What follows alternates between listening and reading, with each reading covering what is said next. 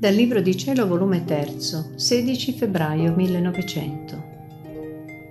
Se l'anima respira l'aria della mortificazione, tutto starà a lei purificato.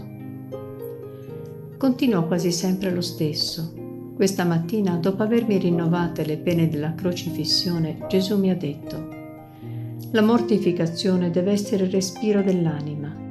Come al corpo è necessaria la respirazione, e dall'aria buona o cattiva che si respira, così resta infettata o purificata, come pure dalla respirazione si conosce se è sano o infermo l'interno dell'uomo, se tutte le parti vitali vanno d'accordo.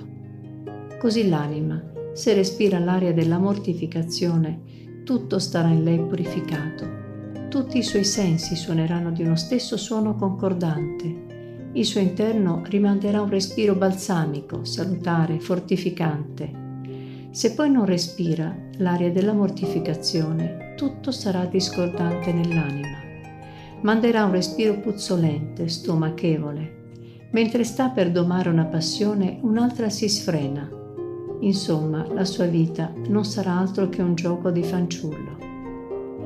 Mi pareva di vedere la mortificazione come uno strumento musicale, che se le corde sono tutte buone e forti produce un suono armonioso e gradito. Se poi le corde non sono buone, ora bisogna aggiustare una, ora accordarne un'altra, onde tutto il tempo lo si impiega ad aggiustare, ma mai a suonare.